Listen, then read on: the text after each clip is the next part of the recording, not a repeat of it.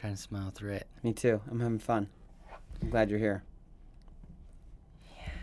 From Pete and Levi, it's time for creative. Co- I don't know what I'm doing. I was like, I was like, oh god, god, no, The look on your face, though, Uh, because you chewing, know, chewing gum while writing you helps you. know. chewing. the next question is, Pete, what are we going to talk about today? I don't know. I like this. I like that we're just blazing. I think blazing means something else, No, it. Stop it. but and but if it does, then yes on both counts.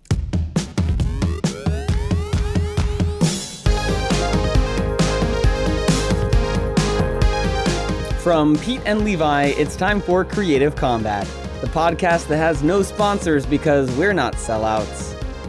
I'm I'm Pete. And I'm Levi. Pete, what are we going to talk about today? Today we're gonna talk about selling out versus wait, what was it? Selling out.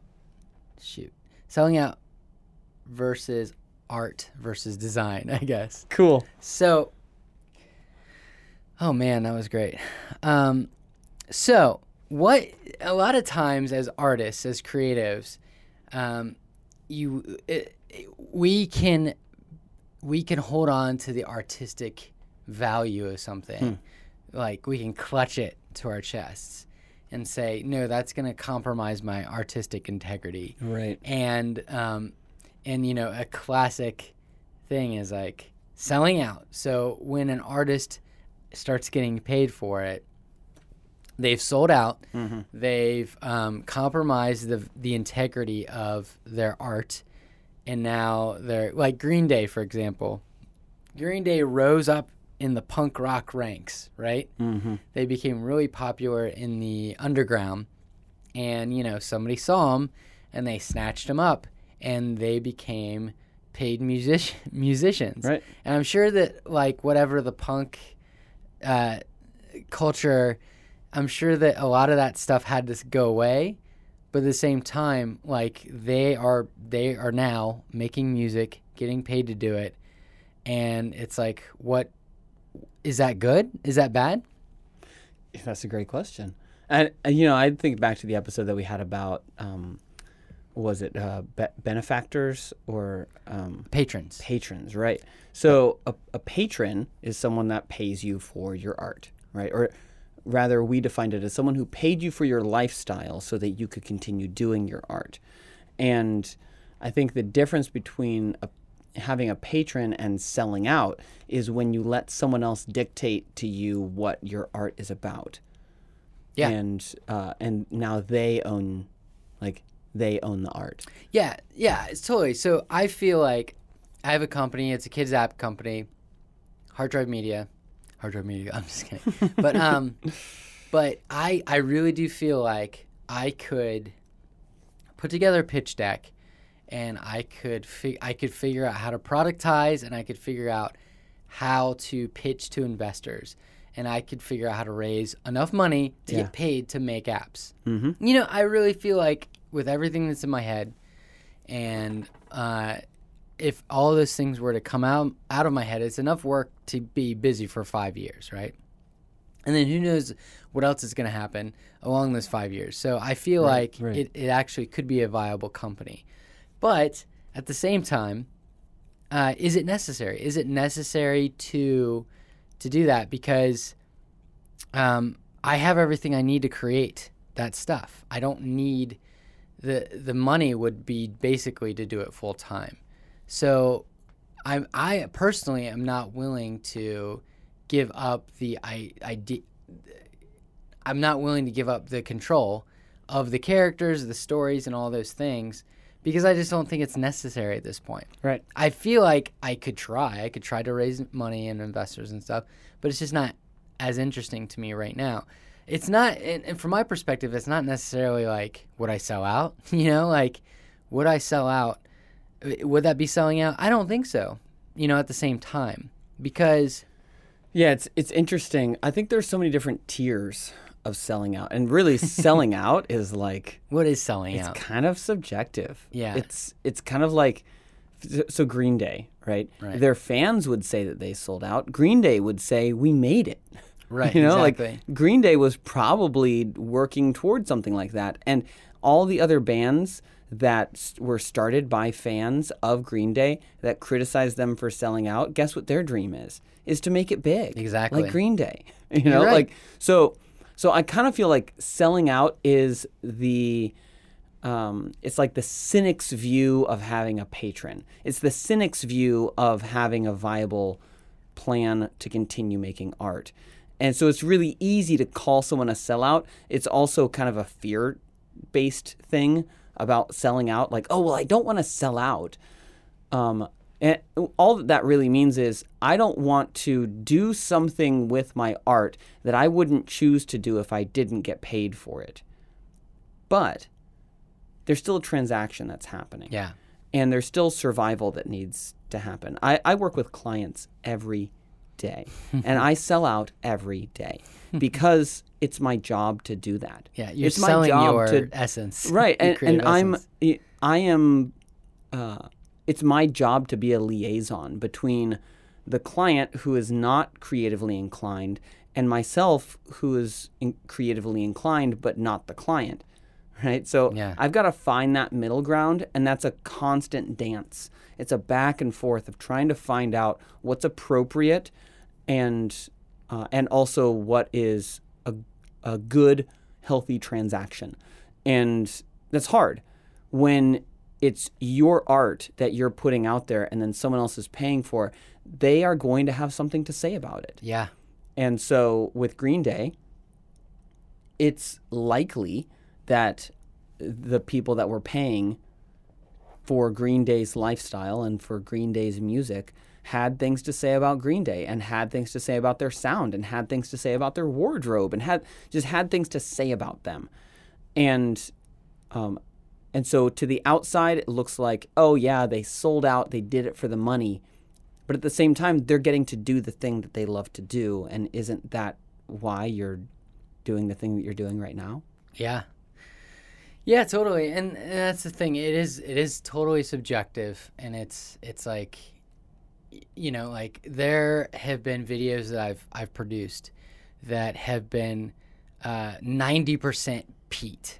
Like you could watch that video and be like, that is Pete Raber. Like Yeah, yeah. that he put so much of himself in it. And there's some where you watch it and then you might see little glimmers of, of my like of my signature or my Mm-hmm. Yeah. fingerprint on something. And then there's some videos that you would never know that I worked on at all.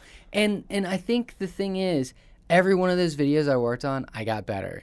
And every videos I worked on, I put food in a little little tiny person's mouth, which is success to me, right? Like So- part of the video was you putting food in a in a little person's mouth. Yeah.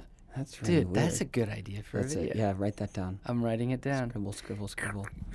Oh man, I wish I had a notebook so I could make that noise. You love But y- you know, the thing is, it's like don't I if if you want to be a musician, find a way to get paid to make music. Yeah. Because you're going to be a better musician by making that music. Mhm. You might, and you might even find a way to you, you know when I first came to uh uh uh can I say the name? Yeah. I When I first came to Epipheo, it's not like it's a secret company or It's a something. secret it's company. a secret society. when I first started working at Epipheo, I was like so afraid that I was going to like my my style was going to get lost Hmm.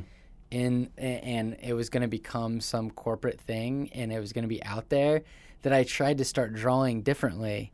But and but the funny thing is that as I started drawing, I like got really good and Epipheo made me so good and sorry. Oh my gosh, I'm, s- so good. so good. It made me so much better that I actually Right.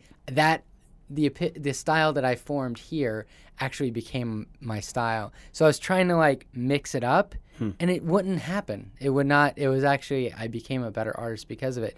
And I guarantee you, as long as you're not doing something that compromises your own moral like standing, you know that that you are going to you're going to benefit from it yeah. financially and Yeah. uh, creatively. And I think that's that's where so what you just said, as long as you're not doing something that would compromise your moral standing, right? Yeah. From the outside, people that like Pete's art style, if they see the art style change around the same time that you get a job somewhere, then they're going to just make the assumption that oh he's sold out now he's doing this kind of art style because he's getting paid he's fighting that thing inside of him. He's fighting those morals. Like that's what happened with, with green day. The devout fans Right. were like oh they sold out. They they just did it for the money. Even though it may not have been a, a moral thing. Maybe it was. I don't know. I'm i don't know. I Who wasn't knows? around. But i think that's where like the term selling out um, becomes a negative one is when the perception is that you've gone against your morals or your roots. But really don't you want to go beyond your roots? Like your your roots are just your roots. There's there's not a lot of fruit that can grow off the roots. You got to actually grow and do some things and and be taken care of um, and and flourish so that you can actually have some some you know if you want to take that metaphor Yeah, it's places. But uh, i think be careful with um, be careful with the fear of selling out selling out might be the best thing for you it might be the best thing for your art as long as you're not doing the the art that other people would have you do that fights against who you are and what you believe just for the money. Um, but please don't hear from us that money is bad. Money is not bad, and doing art for money is not bad. You have a lot of different ways to figure out how to how to make that work. Yeah, and you know, I'm trying to think of like what is like playing devil's advocate. Like, what's the worst thing that could happen? I I mean, Wayne's World is a great example, and if you haven't seen it, you should go watch it. It's probably on Netflix. But Wayne's World is like a great example of like what w- when you do add dollars, then you have people looking at it and all these things, and um, the the danger of like putting something that's your own property or your own identity out there, um, if you start to put all of this like plasticky stuff around it uh, and try to make try to make it sell on mass appeal, you could lose the heart of what it is. So I mean, I'm just like, no, Levi, everything we've just said was wrong because Wayne's World is doctrine. But but no, I'm I'm just trying to think like, you know, on the other on the other end of the spectrum, you know, that you always have to try to preserve the heart of what makes something good, and that's something that you have to have a conversation about all the time. And it really falls along on, along the line of the brand, right? Hmm. What are our core values? What what makes this thing good?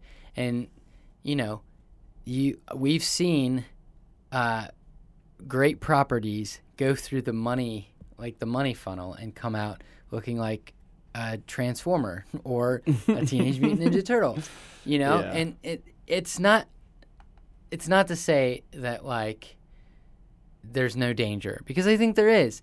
I think, but mainly this whole conversation came out because a good friend of mine was telling me about how she was making music. Um, she was starting to dabble in making music for commercials and for this and that.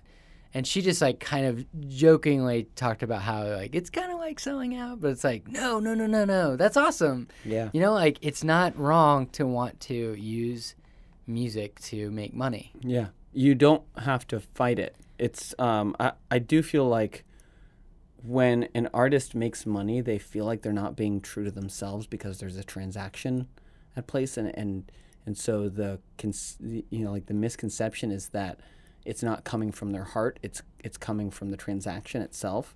And that doesn't have to be true.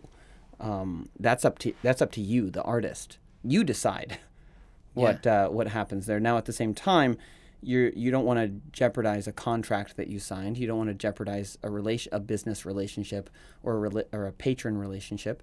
Um, and so you may have to make some concessions. You may have to change some of the ways that you do things. You know, your friend that's making music for commercials, she probably has to not just follow her heart and make whatever the heck music she wants because no one would pay for that or maybe not as many people would pay for that even if it's the music that she wants to make so you have to be logical but don't be afraid of of selling out it actually might be the best thing for you if nothing else it could be good practice. I wouldn't even call it selling out at that point. I would say get a job making stuff, m- making what you want to like. Get paid. Get paid to money, be money, creative. Money, money. That's step one. Step two is probably on a future episode, or maybe it's on a past episode. You should if go wanna- listen to the patron episode, really. Yeah, the- because really, Yes. the patron episode, uh, I think that's really where we hit the sweet spot of this is exactly what we need to look for. Totes. You can find that at creativecombat.blackfriday or on iTunes or SoundCloud or anything else that has podcasts or searching for podcasts. Just look for Creative Combat. Check out all those episodes and maybe, uh, maybe even come up with an idea for an episode that you want to do. That's a great idea. Maybe you could call us or Dang something. it. If you Leave have an idea for a for a topic, call us. Our phone number is 510-4-COMBAT. That's 510-426-6228. And we'll, uh, we'll, heck, we'll answer it on the air probably. Pew pew pew. Like sellouts. We'll do a whole episode on it. Maybe. Maybe next week we will. Gasp. Bye. Bye. Jeez.